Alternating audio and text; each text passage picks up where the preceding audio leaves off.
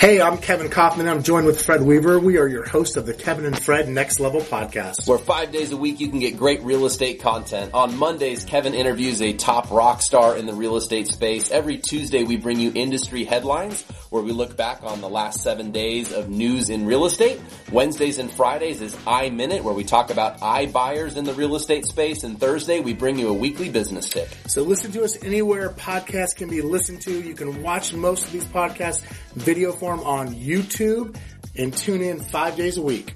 And make sure you connect with us on Facebook as well as visit kevinandfred.com and you can check out our referral guarantee, right Kevin? kevinandfred.com forward slash guarantee. We'd love to receive your real estate referrals here in the Phoenix, Arizona area. Thank you so much for listening. We'll talk with you soon. Action. Ow! Hey, it's Kevin and Fred. Do you have a referral for us here in Phoenix? There are 30,000 agents here that you could send them to. Why us? Well, for one thing, we'll keep you updated and you'll never have to track down your commission. We'll also make you look really good to your client. And best of all, it helps us keep all this content free. So go to kevinandfred.com slash referral to make the introduction.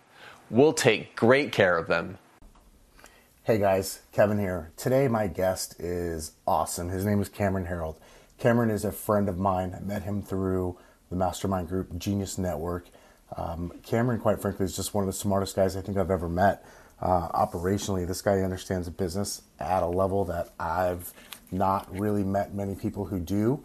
Um, he's advised some of the smartest, most high profile CEOs in the world. If I named them, you would know them right away. Um, he grew a company called 1 800 Got Junk.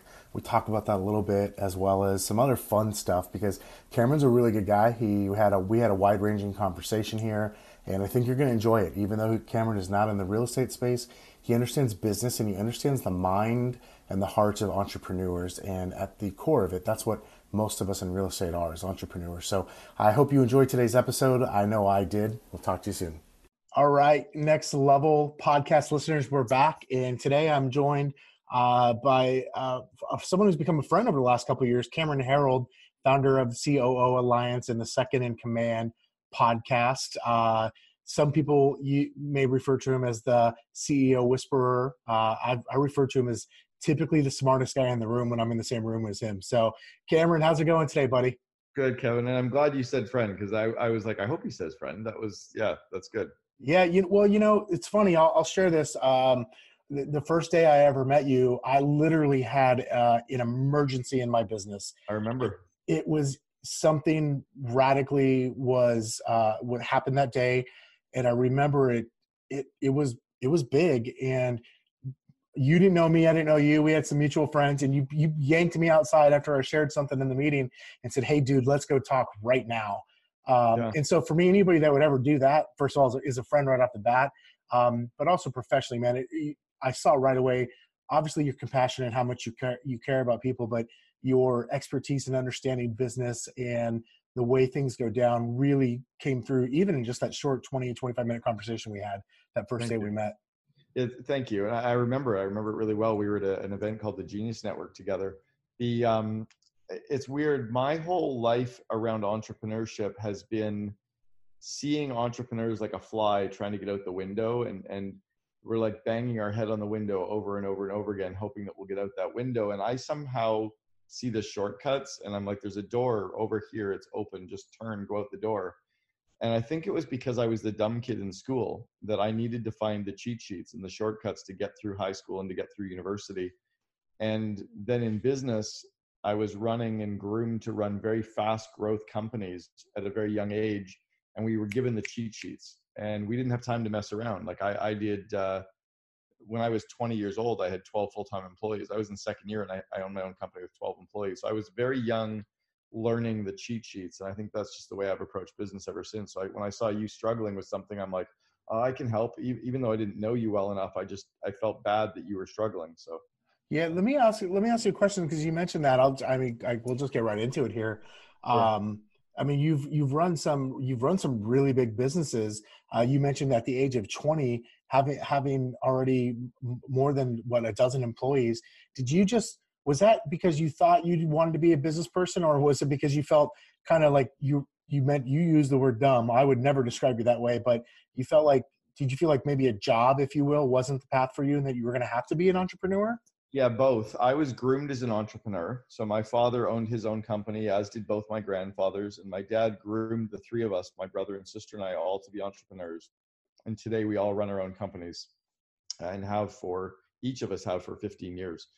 Um, I also, at a very young age, was doing all these little entrepreneurial things. In fact, I did a, a talk that's on the main TED website. If you go to TED.com and look up my name, I did a talk about raising kids as entrepreneurs, and it's how we were groomed to be entrepreneurs. So I always thought of it as the only logical path, that having a job just didn't make sense. And it was never about money. So you remember, I'm a little older, I'm 54. So when I was growing up, being an entrepreneur was not cool. Yeah. We were we were vilified, we were materialistic, we were greedy, we were capitalists. Even within our family unit, aunts and uncles thought we were the weird little kids that always wanted to run these little business things. Entrepreneurship has only been cool since 1998 at the first rise of the dot com era. Um, so I got involved in this group called College Pro Painters, which was a, a university house painting business, and I got groomed to be a franchisee at 20 years old. And that's where I started running a franchise for three years. And then when I graduated college, I started recruiting, training, and coaching uh, franchisees for them. I coached 120 real companies by the time I was 28 years old, um, and I mean real companies with with kind of 10 to 20 employees each. Um, so you know that was really my grooming was just to be involved in that and see it, and from then on, um, that's all I've ever really known. But uh, sorry, I think I might have skipped over. The reason that we liked entrepreneurship was because of the free time it gave us. It was never about the money. It was about controlling our time having the availability to to have free time. Like i've been in europe seven weeks out of the last five months um, and i've got two kids. I take 10 weeks vacation a year with them. Um, i've never worked weekends ever. Like saturdays and sundays i've never ever worked on weekends. And i really probably one night a month maybe work at night i shut it down at five o'clock six you know six o'clock every day you, you know uh, how do you uh, i hate to ask such a how to like basic question but uh, how do you do that? The reason I ask that is because I know so many folks, and especially in the real estate industry and in the mortgage world, struggle with that. Like they feel like I, they have to work weekends or they have to work nights or they just have to be available a certain amount of time for their customers. How do you actually do that and, and have success? Because I, I feel like that's something a lot of people struggle with. Yeah, well, one is we have to learn how to set boundaries, and a lot of people don't set boundaries, so they just the boundaries get stretched into forever.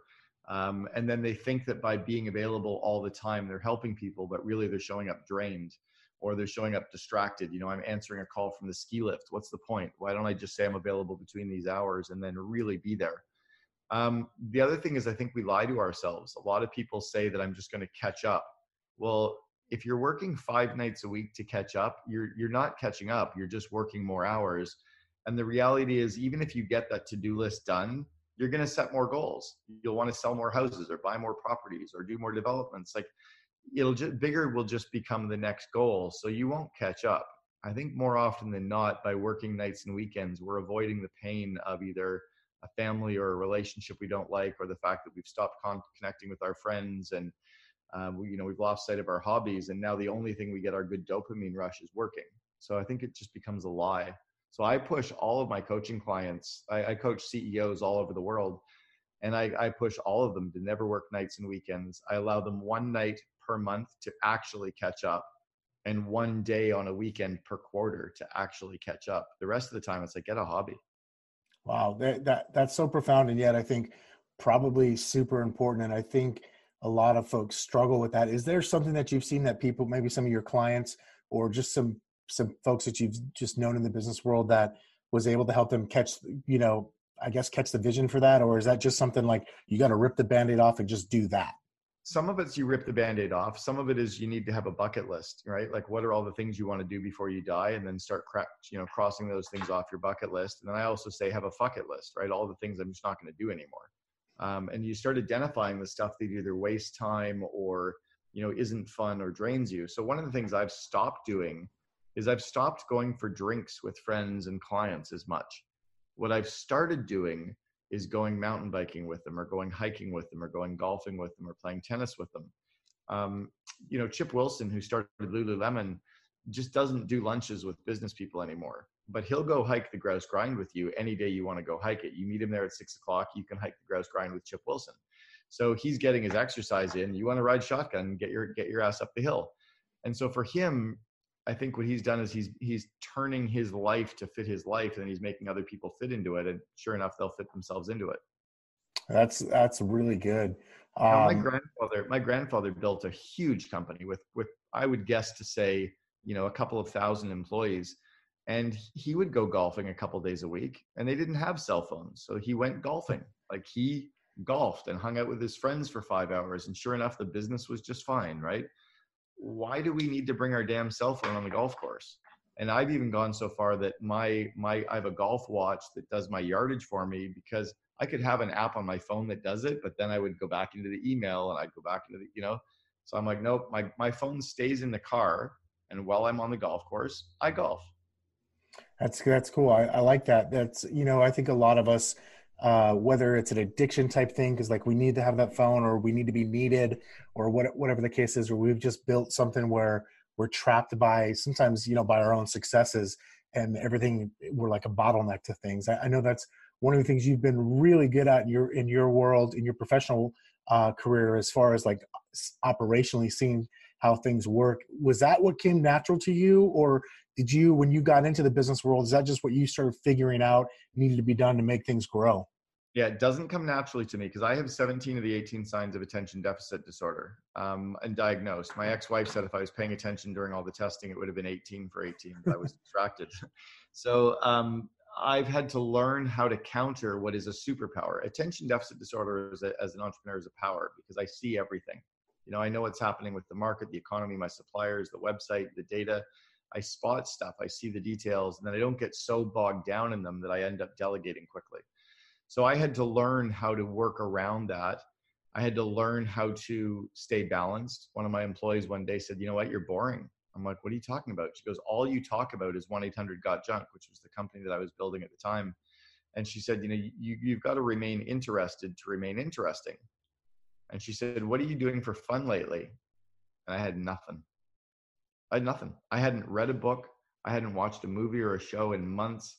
I hadn't gone to a festival. I hadn't done hiking. I hadn't been running. I hadn't been going to the gym. I had nothing other than work. Whoa. Wow. I didn't even like, and I didn't even like myself at that point. So I started drinking to kind of kill the pain of the fact that I wasn't doing anything fun and I wasn't with my friends. And I'd sit and drink wine at night while I was working, getting more and more depressed and not even knowing it. Well, how did you, how did you respond to that? Cause that had to be a bit of a, like a gut punch. Um, it, it was a real slap in the face. Yeah. It, um, it hit me because she was right and because I realized I'd go to these parties and I had nothing to talk about. And then one day I had a friend show up at the office just to go for lunch as a friend, not even a business person. You know, I think he was a lawyer. And um, I excitedly showed him for a tour of the office. And then I realized like he didn't want to go for a tour of the office. He wanted to go for lunch. But I was so excited about what we built this company into and how great our company, you know, we just ranked as the number two company in Canada to work for. And I wanted to show him around. And he's like, I don't fucking care. I just want to go for lunch. I'm like, oh, you're right. Like I didn't really care about the law he was practicing. Why would he care about junk removal? That's uh, that's that's pretty cool. Was there specific steps you took to kind of start to correct that? Yeah, one was the bucket list. Um, cognizantly having a bucket list. Another one was I started using an app called Commit to Three, and I have a daily accountability partner that I commit my personal goals to on a daily basis, so that I will actually do a couple of things um, to kind of move that forward right? So I have a daily accountability partner, and I set three personal goals, and then I do those. So I'll, I'll even read you what my t- my ones today are. They'll be pretty silly, I'm sure. Uh, do yoga, wrap Christmas presents, which I've now done. I put a few under the tree, so my son who's showing up from university today will see some under the tree when he gets here, and then do something fun with Aiden this evening. I got to find something to do that you know he wants to do because he's coming home from university. Those are my three goals for the day. All the business stuff will get taken care of. That is okay. So let let's talk about that. I love that. So you've got to break broken down into like, hey, if I got if I take care of these big rocks each and every day, um, then everything else will take care of itself. I, think some of us see success in businesses like this really big, complicated thing. There's all these different moving parts. You know, there's sales, there's operations, etc. Um, if if I if I had to ask you like what makes a what makes a business successful or what what how do you know when a business is successful how how would you define that? So we had um, we had a uh, something we called our secret formula, and the secret formula to success was F times F times E, and the first F was focus. And what I would ask you, or what I'd ask anyone listening, is over the last month, or over the last week, or or even today, what percent focused were you? You know, on, on a percentage of zero to 100% focused, how focused were you on your market, your suppliers, your your right vertical? You know, were you really showing up working, or were you distracted with Instagram and Facebook, and you know, distracted with trying to sell into other markets, etc. Second thing is, what percent faith do you have in yourself, in your business, in your market, in your employees, etc. You know, how much are you doing to protect your own confidence? and, and give yourself a percentage of zero to 100% there. And then third is effort. You know, are you really putting in the effort? And especially today when entrepreneurship is so hip and cool, people think it's easy. It's way fucking harder than having a job. And if you're not going to put in the effort, like really, really work hard, you're not going to be successful. Now, working hard doesn't mean 20 hour days, but it means really working it when you're working. So give yourself a percentage of zero to 100%. So let's say that you came up with 50% focus times 50% faith times 50% effort. That gives you a 12.5% chance to success. Shitty odds. Even if you're at 80% focused times 80% faith times 80% effort, which sounds pretty good, right? That comes out to 51.2% chance of success. You may, that's a 50 50. You may as well go to Vegas and put all your money on red or, or yeah. black, right? Like, and spin the wheel so even when you get to 90% focus times 90% faith times 90% effort, that's a 72.6% or 72.8% chance of success. You still got a 25% chance of failing. So to truly be successful, you have to be that monomaniac with a mission, right? You've got to be hyper focused, really doing everything to protect your confidence, protect your team's confidence, protect your your, your management's confidence, to really keep people excited and energized, and to really focus that effort you get to 98% focus times 98% faith times 98% effort, that's a 94% chance of success. And that's why companies succeed. People think it's like, oh, they got lucky bullshit. They worked hard or they stayed focused. Like they're, you know, that's where it really comes from. Yeah. You know, it's, uh, but most I, people, most people won't check themselves against that formula. Oh, I'm busy or my market's different or I would totally agree with that. I think I hear that a lot too. You know, in real estate, it's it's different in my market. You know, uh, a lot of us, and and it's just I think it's the entrepreneurial mind, right? The people that don't want a job, they feel like they they want to be in charge for themselves, um, and yet, but they they don't have that focus. They don't have that effort. You know, at ninety eight percent or even at ninety eight percent, I mean, you still can lose. You can you can actually still lose, and I don't think enough of us take it that seriously to to make sure we can be as successful as possible. Yep. Um, that's that's really that's a really interesting formula. I like that. Uh, I hadn't heard it broken down like that. It makes a lot of sense to me. Um, uh, let me ask you this because you, you see so many different things uh, speaking in all the different countries and consulting with the people um, what are some of the trends as you see going into here we are we're recording this december of 2019 um, so as we get into 2020 and beyond what do you see that is there anything that you see is either concerning or really exciting about future in business I'll give you the concerning. The concerning is the distraction of opportunities that we have to be distracted by the next thought leaders thing we have to do. You got to be on TikTok. You got to be on Instagram. To, why? Why do I have to do that? Or the next course that I have to take, or the next program. And I think there's nothing wrong with learning, but you should really apply your learning to the core areas that you're focusing along. So, where are you taking your company? What's your plan to get there over the next three years, two years, one year? And then what can you learn along that path? And then strategically decide where to put your time and your money and your effort. You've only got three inputs people, time, and money. And what's the highest ROI you're going to get off those three things? Because you can decide that, oh, something sounds great, but what's your ROI going to be on that? Is it going to drive revenue? Is it going to drive profit? Is it going to drive margin? Is it going to drive customer engagement or employee engagement? how much time and energy and effort and money do you have to put behind that? What ROI are you really going to get? I always like following what I call the minimum viable everything, and not minimum viable product, but minimum viable everything. Momentum creates momentum. Like get some stuff out the door that's easy, that will create momentum, that doesn't take a lot of effort or time.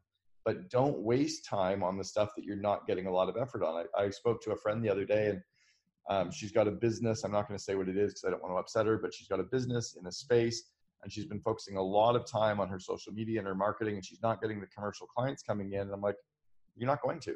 Like, they're not on the platforms you're on. And even if they are, you've got a following of 400 people. Like, you're you're missing the like the hours that you're spending. If you just pick up the fucking phone and call prospects excuse my language you'd be getting a higher roi and then there's no problem that a check can't solve. The more revenue you have coming in with good gross margin then you can afford to take your business to the next level. But people are often working on the busy work without thinking critically about what roi do i need to get to go to that next level is that a product of just that not thinking critically just going hey maybe just thinking about what's loudest or what seems to be the easiest or yeah, least path of resistance they're looking, the, they're looking, for the, quick hit they're looking for the path of least resistance they think that it's supposed to be easy and it's not always and they don't sit down and say like what's the result i'm really going to get? Like i think about it when i'm golfing and and I'll be like, oh, I can go right for that shot. There's no way I'm going to make that shot. Like, I'm not going to get over the pond and I'm not going to get through those three trees. Like, I'm not Tiger Woods. I got to play safe and then put it on the green and take my bogey and I'm good to go. But people will always try to take that damn shot. And then sure enough, they hit the tree and then they got to get out of the trees and they put it in the pond. And they're like, like, what the fuck are you doing? You're like, who are you? So we don't stop and think with our leadership team or our management team or even ourselves about – what am I doing? How much time and money and people am I going to put into this? And what's the ROI I'm going to get out of that? Gotcha. Okay. So is there a process which we should follow for maybe doing that? Yeah, I call it, well, people talk about strategic planning. There's no such thing as strategic planning. There's strategic thinking and there's business planning. You need to have time in your calendar to do the strategic thinking, to think about strategy, to think about the plans, to think about where you're going and how you might get there, to what if at all. Then once you think through it, then you can make decisions and then you can plan out how to make that happen. Is there a certain amount of time that you think we should spend thinking or that should be calendared? I like doing it depending on how fast you're growing. So when we were growing 1 800 Got Junk, we had six consecutive years of 100% revenue growth.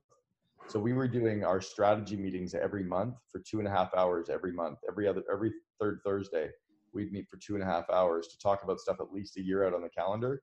I think if you're growing like 27 to 30 percent a year, kind of if you're going to double every three years, doing that once a quarter is enough. But at, at minimum, once every one, you know, every month, you should have time in your calendar for a couple hours to think about what's coming. You know, we're going to get hit with a big downturn right now, and who's ready for it? I'm 30% in cash again when when you see that trucking is at all-time lows major trucking companies are losing money right now. One of the biggest ones in the us just shut down two days ago. Um, the volatility index the vix is the second biggest indicator. Like there's a really weird time right now. I'm 30 i'm excited about this next recession because i'm loading up on cash. Right now google apple and warren buffett are sitting on the biggest percentage of cash positions in their history waiting for this next recession. That's strategy Interesting. Whereas other people are fully leveraged, and and when a recession comes, they're going to be so fully leveraged. Then it's like, oh shit. Then they got to cut back. I don't cut back. I mean, when when the recession came in 2008, 2009, I started loading up on eight stocks. I bought Visa, Apple, Lululemon, Starbucks, Las Vegas Sands, MGM, Royal Bank, and somebody else. I bought eight stocks. 12 months later, I was up 108%, and people were still panicking in the streets. I'm like, I just made a shit ton of money but they were all still selling into that market. When when everyone's selling, I'll buy. When everyone's yeah. buying, I'll sell. It's that old uh, that old Buffett quote about when everyone gets greedy, that's that's when it's time to to pull back, and when everyone pulls back, that's when it's time to get greedy. And look what's happening right now: greed, greed, greed, yeah. and we've and we've got a president that's saying to lower interest rates to continually fuel the market right now.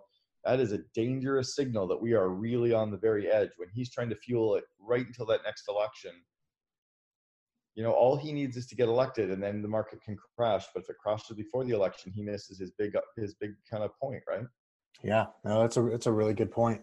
Yeah. Um, well, all right. So so we're coming up on time. I've got last three questions I've got for you, which are kind of fun. I, I ripped these off from Tim Ferriss. I heard him uh, do another podcast with his friend Peter Attia recently, and the whole thing was on three different questions. What's what's something you're really excited about right now? Uh, what's something that you've changed your mind on in the in whether that be in the last year or the last couple of years, could be the last decade, doesn't matter.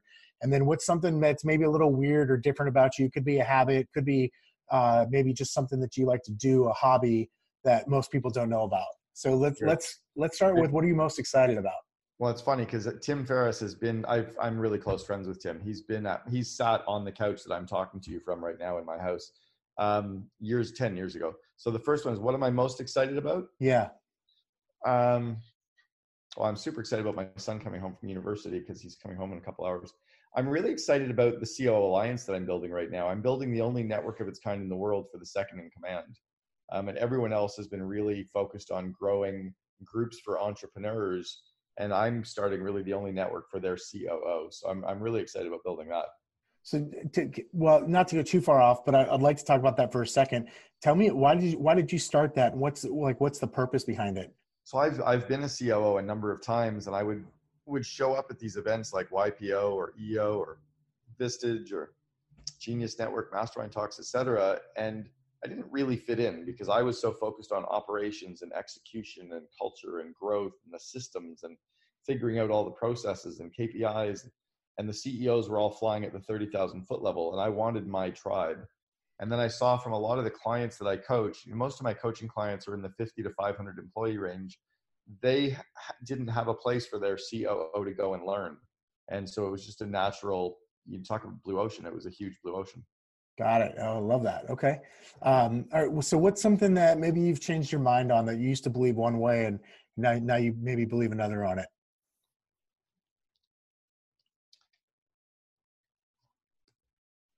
Um, I used to believe that we could be vulnerable with our peers as leaders, with our tight peer group. Like I could be vulnerable in a CEO group with other CEOs about my fears or insecurities or weaknesses in business, but I could never do it with my team.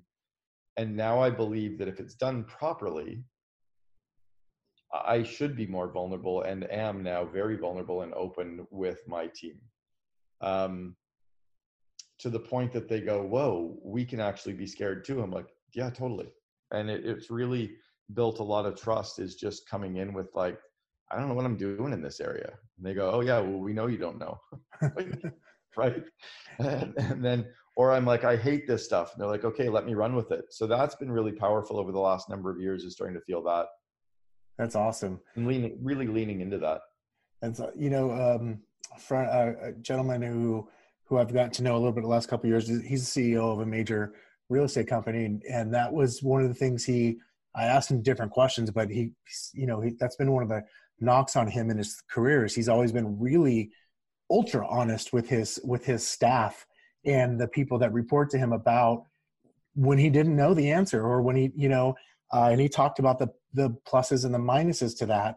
Uh, you know still to this day though he's still very open because he he knows he believes there's much more power in that than than the opposite and letting people think you you think you always have the answer because none of, none of us ever really do right no we're not supposed to yeah and if we and if we do then then we're buying our own buying our own bs and that's not good um, what's something that's maybe weird about you, a habit or a hobby or something you have that maybe most people don't know about who don't know you personally, or uh, just something that would be interesting that makes us see understand a little bit more about how Cameron ticks. I'm I'm doing ayahuasca next week. How'd you get into that? What what where'd that come from? I've never I've never done it yet. So I, uh, you know, over the years have experience experimented with psychedelics and and done journeys with you know to go inward on myself and um, so now i'm doing two two days in a row doing um, sitting ceremony with ayahuasca with a shaman and i'm really really going inward for my own personal growth and i was talking with Suzy Batiz at um, the she actually spoke at the annual genius network event this year she's the founder of Poo-Pourri and I was talking to her about it. She's done it like 67 times. And then Joe Polish, Joe was my daily accountability partner for two years in business. Talked to him about it. He's and anyway, I've talked to so many people that have done it and had really, really profound experiences on areas that they should grow or could grow. And I think I'm just at that stage in life where you know I want to be more introspective and lean into that. So I'm I'm doing that next Friday and Saturday. So I'm excited about that. I love that, man. I, you know, I love uh, on a similar note. I love that there's so much more research happening and kind of this is coming out from from behind closed doors. Uh, people talking about the psychedelics, so you know, from MDMA to ayahuasca to all these other things uh, that are now really starting to get researched and realize there's some serious therapeutic uses for. I'm excited for what that means for the for the future because For sure. um, the way trauma gets treated today, and we see it so much in with with um, entrepreneurs. Certainly, we see it in real estate. The way people deal with trauma today, it's just it's not good. It leads to this never-ending cycle. I'm um, I go to the main uh, TED conference every year, and I've, I've been going since 2010. And last year at TED, there were about I'd say about 80 mm, 80 attendees. There's 1,800 people at TED at the main TED, and this is like Bill Gates and you know Larry Ellison and Sergey Brin are all sitting in the audience as one of the 1,800 people. But of the 1,800 people, there were about 80 of us that attended this an event one of the nights on psychedelics, and um, we weren't on psychedelics. We went to an event about psychedelics, and for PTSD and for trauma and for just personal growth. And when you looked around the room, it, like there were no cameras allowed because of who who is in the room, and uh, damn, it was a crazy group of very, very, very well known people uh, in technology, entertainment, and design that were sitting in that room that all explore and are are interested in, and um, it was pretty fascinating. Yeah, It, it was not. It wasn't a party scene. It was like everyone was sitting on the floor listening to some of the biggest thought leaders in the world talking about um, about DMT and ayahuasca and you know psilocybin and MDMA and and all the different uses for it. It was pretty cool. Yeah, it's pretty cool when you start to see some of the research that they've already uh, dug up that this that this stuff can help on. Um, you realize this this isn't a party thing. It's actually something that can that can really help people heal and move forward and and grow uh, in their lives and in their businesses. Yeah, it's cool, and it's interesting that it's it's becoming so much more mainstream now. Like this wasn't this wasn't talked about years ago. I mean, like you know, Tim Ferriss has been very public about his um, use of stuff in these kinds of, of experimentations, as has Lewis Howes, as has you know um, Tucker Max, and I mean, I'm personal friends with all of them, and I've had big discussions with all of them about this kind of stuff, and it's pretty fascinating. I think the shift has been from you know using a psychedelic to go party to now using it to go inward. And that's been the big shift. It's probably where the acceptance has come. We're not talking about going to a rave. We're talking about you know understanding our own our, ourself and curing whatever has made us where we are For sure. Well, that's awesome. Cameron, I, I appreciate your time today. It means a lot to me. Uh, appreciate your friendship. And uh, just want to say thank you so much for taking the time out today to be on our podcast. thanks kevin i appreciate it man by the way are you a golfer Uh, you know, I'm not. I last time I golfed, I I retired because I didn't lose a ball all day. Now, granted, it was only a nine, you know, par three, nine, nine hole course, but that is that was one sport I just never quite got the hang of. Well maybe we'll go out and see some music or something next time i'm down in phoenix That we can do for sure. That'd be a lot of fun. Or either that or hit the hit the slopes. all right that'd be great well not in phoenix but if you come Well, up definitely not here, but maybe I'll come up your way. that'd be great yeah I, I spend half my time in phoenix and half my time in vancouver Yeah, we'll uh, we'll see a music show here and uh, maybe maybe snowboard or, or ski or something there up there. that'd be great thanks buddy have a good All one right. Hey man, take it easy, Cameron. I appreciate it.